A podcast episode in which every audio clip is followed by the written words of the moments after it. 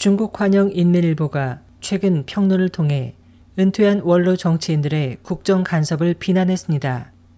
중국의 노관부 은퇴 제도는 1982년 덩샤오핑과 개국 공신인 천원이 중국 공산당 노관부 은퇴 제도에 관한 결정을 당내에서 통과시키면서 실시됐습니다.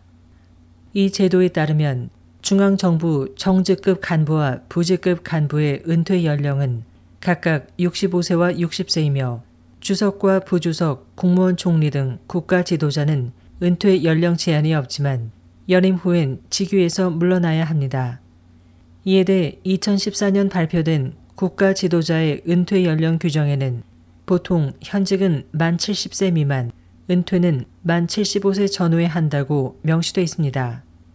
신문에 따르면 1979년 덩샤오핑 정권 당시 중앙정부는 문화대혁명이 끝난 후 낙마했던 정치인들이 대거 복직하면서 간부 중 절반 이상이 60세일 정도로 노령화가 심각했습니다.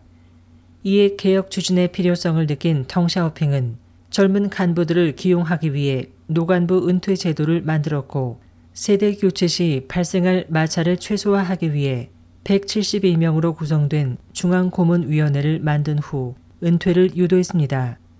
정계에서는 1992년까지 시행됐던 이 제도가 노간부 은퇴로 인한 부작용은 최소화했지만 중국 원로 정치에 원인을 제공했다고 평가했습니다. SOH 희망지성 곽지연입니다.